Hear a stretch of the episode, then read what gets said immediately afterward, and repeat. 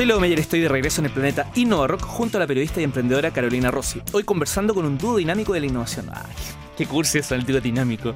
Bueno, en general lo que importa acá es que es un sueco y un chileno. Y no sé si ustedes, bueno, deben saberlo, a lo mejor no es una data importante, pero para acá es importante. Dentro de las 30 empresas, como startups importantes a nivel mundial, eh, siempre son parejas de algunos de Estados Unidos y otros de otro país. Como que el chileno no tiende a juntarse con otros de otros países, es una idea nomás. ¿Ustedes son un bicho raro? ¿Ocurrió algo? ¿O, el chileno en general no.? No sé, es así, se encuentran ustedes, comparten con muchos dueños de empresas, con muchas startups, y estos fundadores, ¿hay chilenos ahí metidos entre medio? Eh, yo creo que el problema de Chile es que está muy lejos. Y, en- y nunca tuvimos muchos extranjeros acá, ni tampoco los chilenos íbamos mucho a otros lados. Eh, y en Estados Unidos, por otro lado, está lleno de extranjeros. Todo el mundo es o extranjero, o hijo de extranjero, o nieto de extranjero. Pero nadie, son muy poca la gente que dice, mira, yo soy gringo de, de 1750. o sea. Entonces, em, creo que tiene que ver más con eso. Y, eh, nosotros estamos muy lejos y tenemos por lo mismo un poco de mentalidad isleña, me imagino. ¿ya? Creo que eso cambia con el tiempo y, y, y espero que cambie. Oye, ¿y ¿se ríen un poco de esta búsqueda del unicornio que se hace tanto acá que un chileno al final esté dentro del grupo? ¿O qué les genera eso? ¿No es tema? ¿Qué? ¿Un chileno esté, ¿cuál, cuál chileno está dentro? de- No, no, te pregunto, que es, es como la conversación, ya va a salir, ya, ya lo vamos Ah, a encontrar, hay que buscarlo. Sí, yo, yo he pensado mucho en eso y creo Dale, que hay, una, hay un problema principal, hay un problema fundamental, más que principal, del emprendimiento chileno y, y, y- y se puede superar este problema, pero es importante. Creo que el, em, tú, tú tienes que emprender en una sociedad que está dispuesta a ser la primera en hacer algo para que tu mercado casa te soporte desde las primeras, desde las primeras versiones. Y no tiene que ser un mercado necesariamente muy grande. Puede ser, hablando de mi país, de nuevo, donde salió Spotify y MySQL y muchas más. Creo que son dos ejemplos de empresas que hubiera sido muy difícil que salieran de, de Chile, porque creo que acá no hay, no hay tanta apertura a probar algo, ser el primero en hacer algo, que las empresas chilenas, por ejemplo, van a ser las primeras en habilitar una tecnología nueva en sus operaciones. Creo que es más fácil que primero lo hacen los bancos y los retailers en Estados Unidos y después, cuando ya está todo bien, ya lo podemos implementar en Chile. Entonces, si tú, si aquí no están los primeros usuarios, si aquí no están los primeros clientes, eso puede ser un problema más importante que la falta de capital, que es otro problema también, obviamente. Ahora, obvio que se puede emprender en Chile, obvio que podría... Siempre existe la posibilidad de que hay un genio hackeando la- el próximo Instagram y mañana va a lanzarse y cambió el mundo para siempre, es chileno. Y, pero creo que las probabilidades son más bajas porque, porque el entorno no está. Y no solamente el entorno del emprendimiento, que se habla mucho de crear el entorno del emprendimiento, la Startup Chile, 50 mil dólares para 50 millones de empresas al año. tal. Todo eso es importante. Pero si el one de Movistar no va a comprar tu tecnología B2B para reporting, entonces ¿a quién lo va a vender? ¿Lo va a, vaya a llamar a alguien en Nueva York para que te lo compre desde Mm, Chile no. con problemas de acentos? No sé, estoy haciendo una... Sí, está bien. Oscar, mencionaste eh, Startup Chile. Eh, en estos momentos o en este último mes hay una coyuntura acá en Chile y, se está dando vuelta. Hay dos estudios que unos avalan, otros no avalan. En fondo, el impacto de Startup Chile. ¿Cómo lo ven ustedes desde afuera hoy día? ¿Ustedes creen que ese tipo de políticas, no importa, nombre Startup Chile como un ejemplo, hablemos de política pública, ese tipo de política ha generado algún eh, aporte no al ecosistema chileno? ¿Cómo lo ven desde afuera?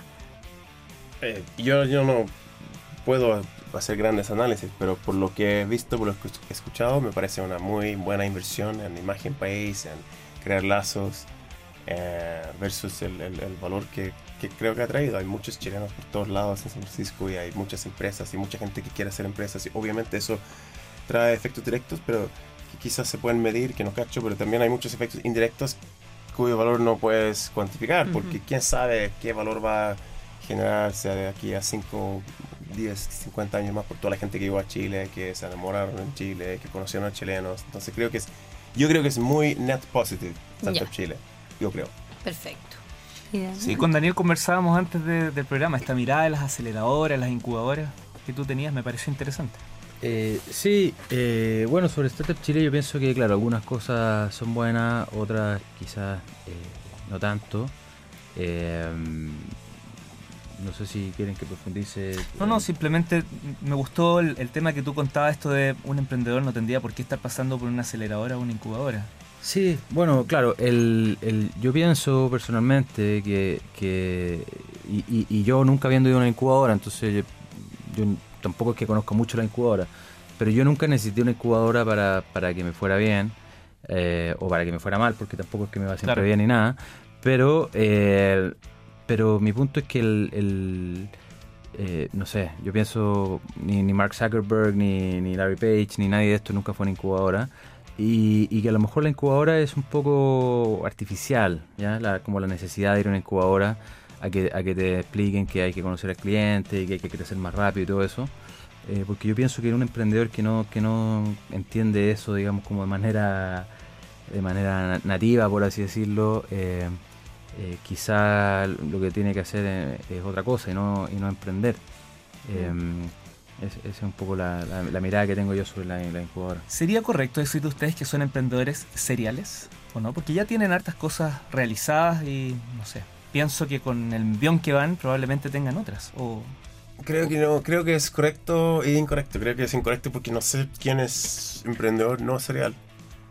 Es como decir que el cielo es azul, un poco. Ajá. No quiero ser pesado, pero creo eso. Creo Oye, que está súper bien porque la idea de conversar con ustedes porque es una visión distinta. Uno normalmente lo ve solo desde acá y dale. Sí, creo que en general si tienes ansiedades y tics y whatever, cuál es tu issue y tienes que crear y, y producir algo, como que eso no, no, no es algo que tú quieres hacer una vez nomás. Como si eres cineasta, haces muchas películas y ya, no sé, como que creo que eso. es me, natural. me encantó también lo que habían comentado, hablando con Daniel también fuera de- del estudio del- de, la serie. Nosotros justo habíamos recomendado el libro de Andrea, Andrea Agassi, el tenista, de quien en el fondo él habla que se hizo experto porque todo el rato practicaba, hacía. Entonces quizás también ahí va un poco la línea del, del en el fondo salir a la calle, el hacer, el buscar. Sí, exactamente. Al final eso es un poco lo que, lo que me pasa a mí con, la incubadora. Es que el- yo pienso que el, la única manera de volverse buen emprendedor es lanzarse y equivocarse, ¿ya? Y aprender de los propios errores. Y, em, y yo siento que la incubadora tiene un approach como un poco más, no sé si teórico, pero, pero que, que, al final, no, no, no sé si te acelera mucho el, el- aprender de las equivocaciones. ¿ya? Uno, al final se tiene que equivocar igual y uno tiene que aprender igual y ver qué es lo que funciona. Y siento que cada empresa también es muy particular y muy diferente. Y, muy y, yo creo que todas estas eh, como frameworks de como, no sé, como el growth hacking o lo que sea, como que tratan de abstraer. Esto lo hizo no sé quién y le funcionó muy bien y mandaron un mail a no sé 50.000 personas y funcionó no sé cómo. Y después uno hace lo mismo y no funciona. Y después otra persona lo hace y tampoco funciona. Y, y después algo entonces lo que funciona para mi empresa no funciona para la tuya y lo que funciona para la tuya no funciona para la mía. Entonces tra- tratar como de, de, de, mm, de, de- de- de formul- formularizar, o sea, como armar fórmulas para, para tener éxito, me parece que es un poco... eh, un poco Excesivo, ambicioso, ambicioso, claro, como demasiado ambicioso.